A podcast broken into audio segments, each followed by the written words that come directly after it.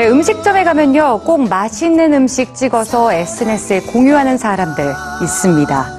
대개는 많이들 따라하거나 뭘 그렇게까지 하나 그런 생각도 해보셨을 텐데요. 그런데 우리가 늘상 하는 이 행동이 다른 사람을 도울 수 있다면 얘기는 달라지겠죠. 음식 사진을 진짜 입안의 음식으로 만드는 법. 오늘 뉴스지에서 알려드립니다.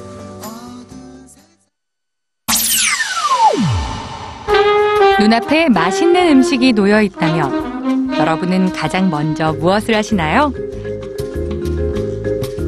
1번 포크를 든다. 2번 스마트폰을 든다. 어때요? 생각보다 스마트폰 선택하신 분 많으시죠? 맛있는 음식 앞에 포크보다 스마트폰을 먼저 꺼내 드는 사람들. 이렇게 먹음직스러운 음식을 찍어서 SNS에 올리고 공유하는 건 이미 자연스러운 일상이 됐습니다. 그런데 습관처럼 하는 이 행동이 남을 도울 수도 있다는 사실 알고 계셨나요? 미국에서 일주일에 한 번 이상 외식을 즐기는 사람 65%. 하지만 지구 반대편 남아프리카 아이들의 65%는 매 끼니조차 힘들게 잊고 있습니다. 여기 특별한 스마트폰 애플리케이션이 있습니다. 미국의 비영리 단체 더 런치박스 펀드는 이런 아이들에게 하루 한 끼, 점심만이라도 제대로 된 음식을 먹게 하고 싶었는데요. 그들은 많은 사람들이 음식을 찍어서 SNS에 올리는 것을 착안해 PD라는 앱을 만들었습니다. 지인들에게 음식 사진을 공유하는 것을 넘어 굶주린 아이들에게 진짜 음식을 제공해 주는 거죠.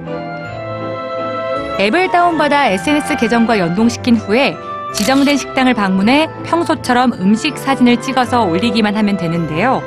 이 사진이 등록되면 해당 식당에서 25센트를 기부하는 거죠. 이렇게 기부된 25센트는 남아프리카의 아이들에게 하루 한 끼 제대로 된 음식을 제공하고 또 학교에 다닐 수 있도록 도와줍니다. 아이들은 건강한 한 끼를 통해 질병으로부터 건강해지고 공부에 더 집중할 수 있게 됩니다.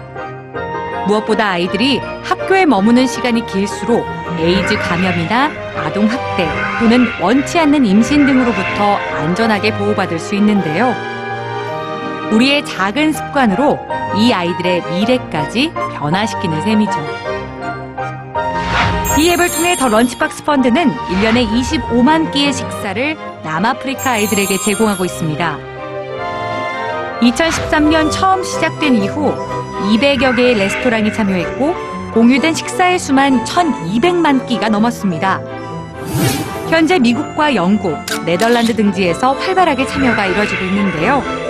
제이미 올리버와 마리오 바탈리 등 유명 셰프들의 도움을 받아 점차 지역을 확대해 나갈 예정이라고 합니다. 안타깝게도 아시아에선 아직 만날 수가 없지만 앞으로 지정 식당을 세계적으로 넓혀서 연간 천만 끼의 식사를 남아프리카에 제공하는 걸 목표로 하고 있죠. 작은 뜻이 모여서 큰 힘이 되는 기부. 작은 실천이 우리의 이웃 또는 기아에 굶주린 아이들에게 큰 희망이 될 수 있다는 것 잊지 마세요.